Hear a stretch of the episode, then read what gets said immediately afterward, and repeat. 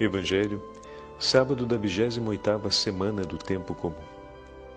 O Senhor esteja convosco, Ele está no meio de nós.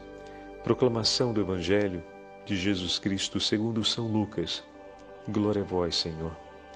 Naquele tempo disse Jesus a seus discípulos: Todo aquele que der testemunho de mim diante dos homens, o Filho do homem também dará testemunho dele diante dos anjos de Deus. Mas aquele que me renegar diante dos homens será negado diante dos anjos de Deus. Todo aquele que disser alguma coisa contra o Filho do Homem será perdoado, mas quem blasfemar contra o Espírito Santo não será perdoado. Quando vos conduzirem diante das sinagogas magistrados e autoridades, não fiqueis preocupados com ou com que vos defendereis, ou com o que direis pois nessa hora o Espírito Santo vos ensinará o que deveis dizer. Palavra da salvação. Glória a vós, Senhor. Sábado da 28ª semana do tempo comum, em nome do Pai, do Filho e do Espírito Santo. Amém. Queridos irmãos e irmãs, damos prosseguimento à meditação do 12º capítulo do Evangelho de São Lucas. Estamos na subida de Jesus para Jerusalém, como já tivemos a oportunidade de comentar quando estávamos por ocasião da conclusão do nono capítulo. E ontem falávamos que o décimo segundo capítulo é uma coletânea que Lucas nos entrega dos ensinamentos do Senhor durante a sua subida para Jerusalém.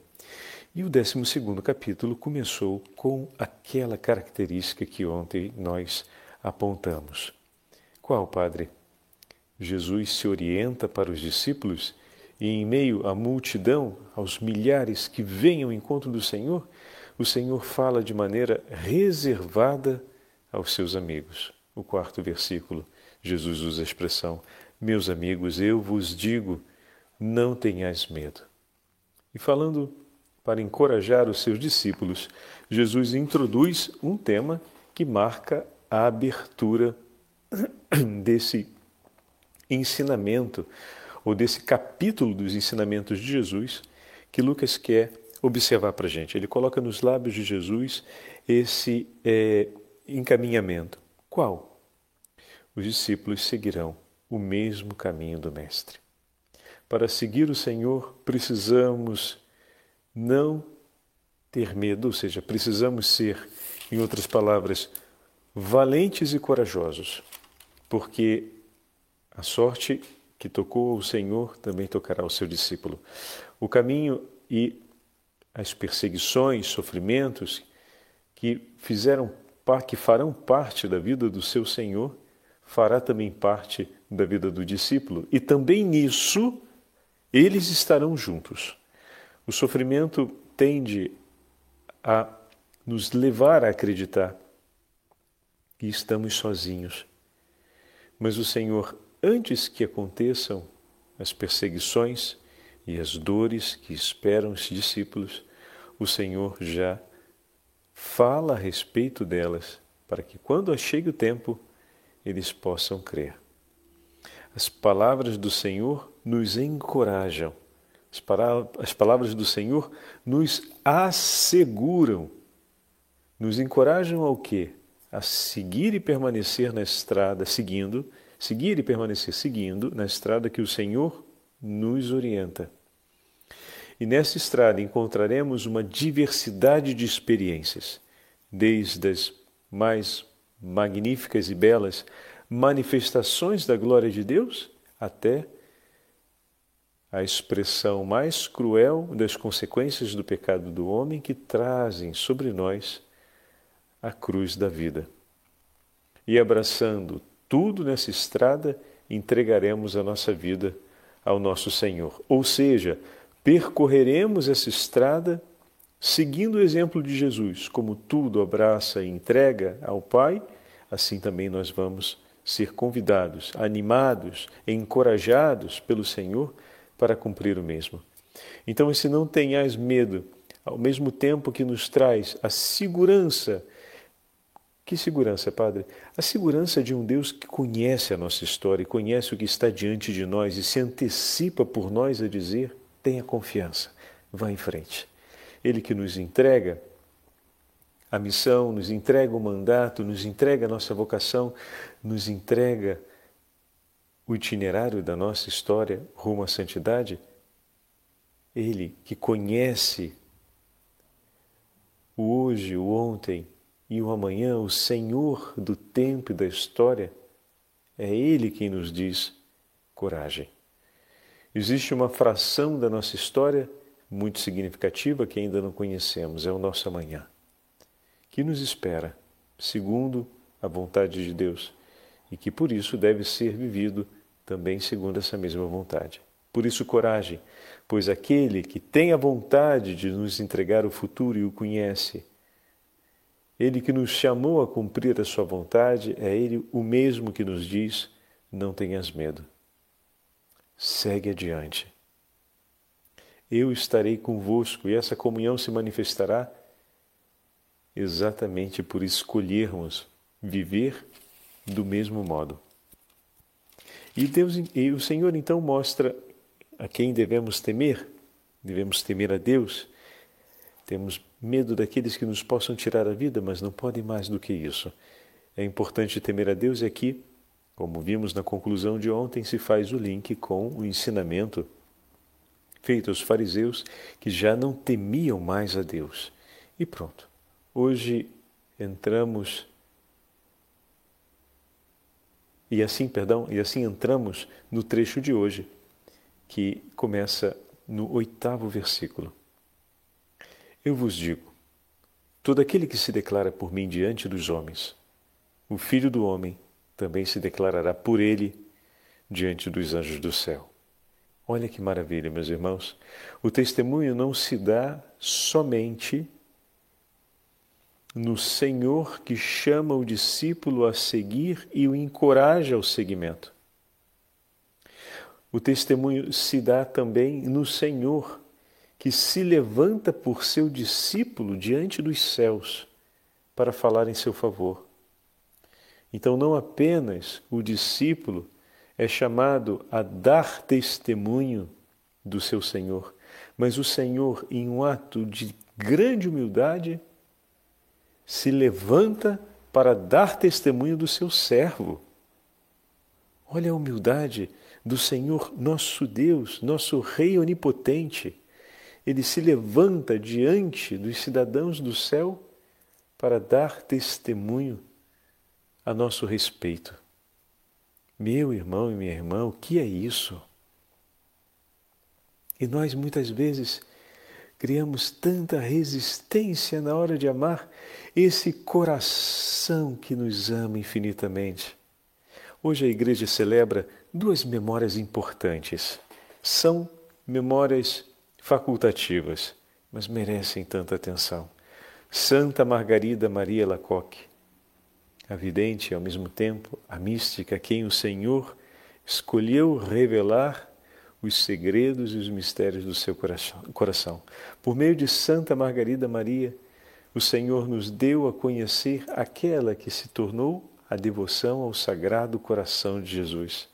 Ele dividiu com Santa Margarida, desde pequena, ao longo de sua inteira vida, as dores do seu coração e a convidou a consolá-lo. Esse Deus que se deixa consolar, esse Senhor onipotente que se deixa consolar por seus servos, é o Senhor que se levanta diante dos cidadãos celestiais para testemunhar em favor do seu servo. E esse mesmo Senhor que humildemente, olha só, meu Deus do céu, que humildemente fala com os seus servos: Não tenhas medo, escutai-me. Mas rapaz, é muita cara de pau se a gente não escuta.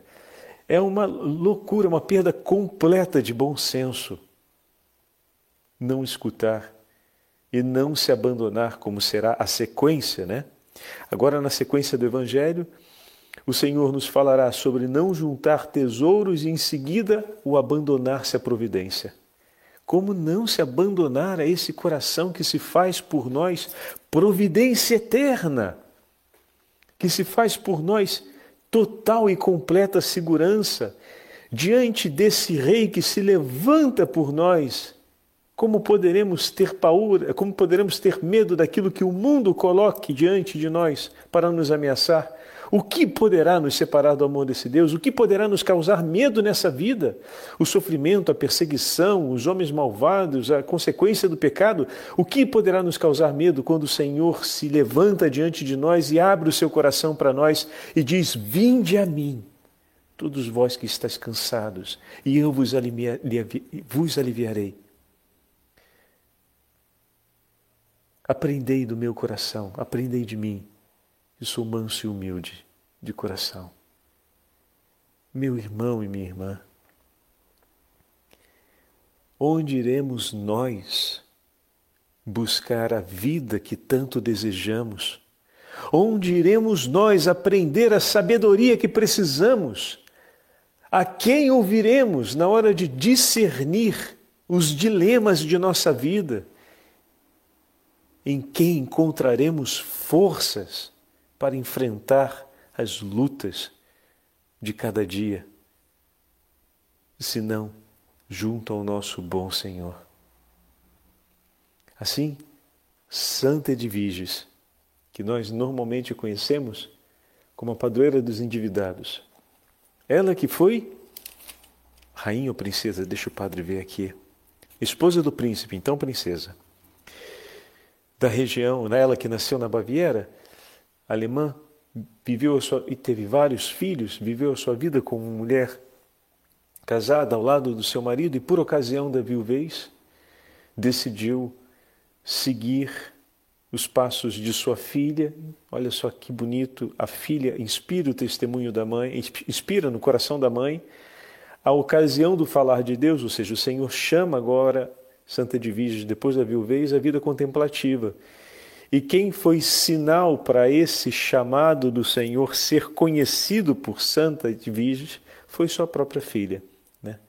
Como na família nós nos tornamos, quando entregamos a nossa vida nas mãos do Senhor, sinais uns para os outros, a fim de que o Senhor fale sempre com maior intimidade ao nosso coração e nos conduza pelas veredas do Espírito Santo nos levando pela estrada que nos faz alcançar a santidade. E assim foi na vida de Santa Edviges, que apaixonadamente dispôs tudo que estava ao seu alcance como princesa, todos os bens, todos os haveres da, da família e tudo que era possível ela disponha dispunha em favor dos mais pobres e criava e, e lugares que eram como hospitais de assistência, casas de assistência e de cuidado pelos moribundos e pelos doentes.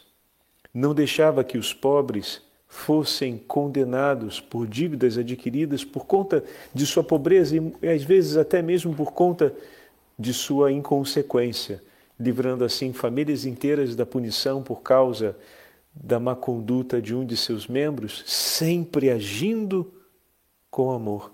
Tudo que recebia do Senhor dispunha como acontecimento da misericórdia de Deus. E olha, é uma mulher que sofreu, que acompanhou a morte de seus filhos, uma mulher que passou por inúmeras doenças. Sofrimento não faltou na vida dela, não falta na minha, não falta na sua, não falta de ninguém.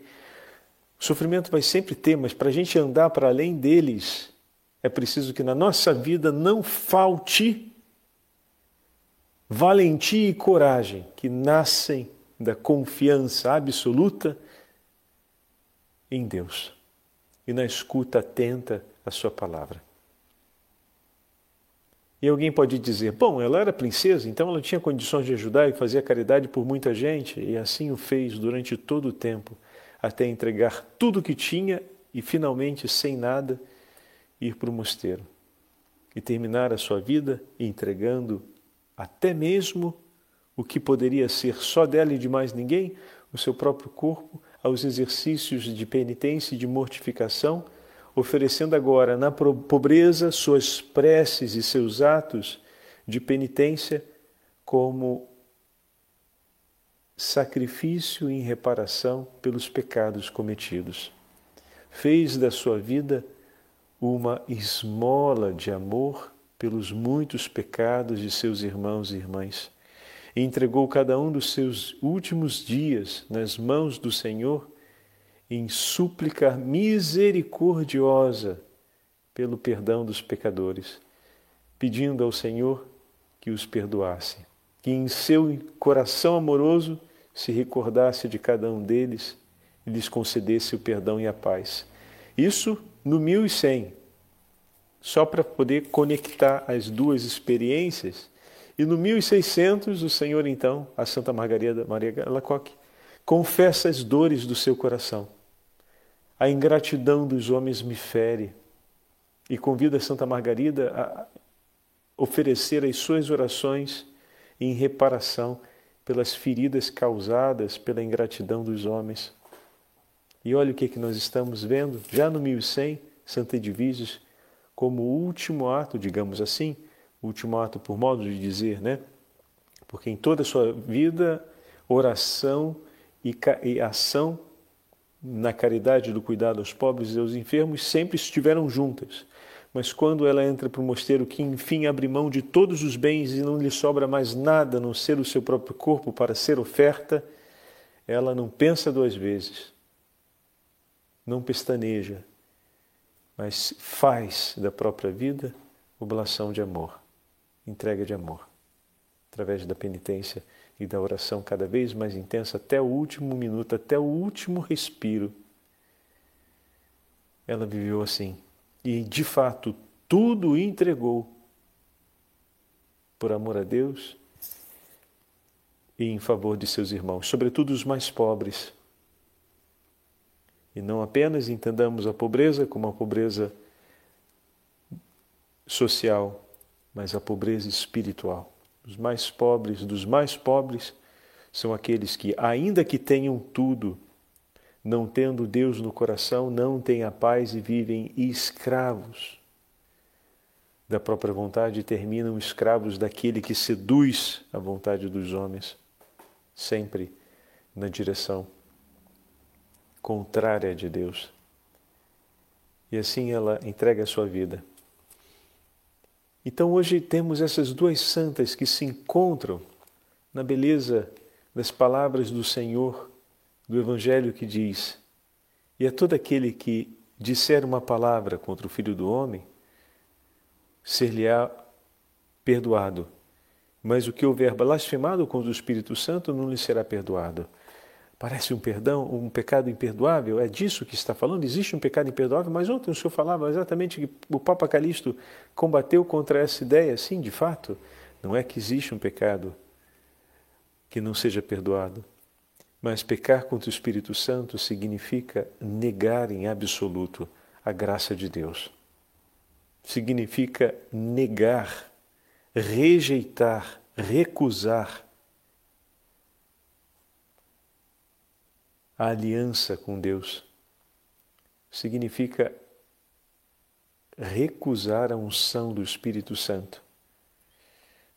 Por isso é muito duro, meus irmãos, quando vemos que em alguns lugares acontecem as apostasias, aqueles que, tendo sido batizados, se levantam para declarar: não quero mais viver a fé que professei.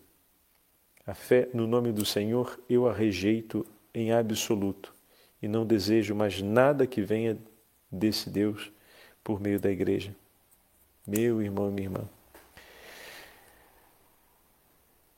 Diante de uma realidade como essa, se um não reconhece que há ali o pecado como pode receber o perdão? Se um não reconhece mais que ali existe uma ofensa contra Deus, se um não reconhece mais Deus para si, não é possível que haja comunhão. Então, na verdade, a blasfêmia contra o Espírito Santo é aquela declaração que pode acontecer ainda antes do juízo, como o padre está falando, mas que no juízo particular e por fim no juízo final recolherá todos aqueles que não permanecerão junto com o Senhor, mas serão lançados no fogo do inferno junto com Satanás e seus anjos rebeldes. Ainda que nós possamos pensar, poxa, mas isso é, é muito sério, é, esse risco pode acontecer na minha vida, Padre? Bom, pode acontecer na vida de todos nós, mas uma coisa é certa: a abundância de todas as graças que o Senhor nos dá e a história de amor que Ele está escrevendo dia após dia sobre a nossa vida meu irmão e minha irmã, que isso tudo nos encha sempre mais de profunda e autêntica gratidão. Vocês estão percebendo por que, que o Padre Fábio insiste tanto no elemento da gratidão e fala que a nossa resposta de amor a Deus não é outra coisa senão uma resposta de gratidão? Que as nossas preces, elas completam um ato de gratidão porque o Senhor nos amou e nos concede infinitos bens e graças. Tudo começa da entrega de seus dons.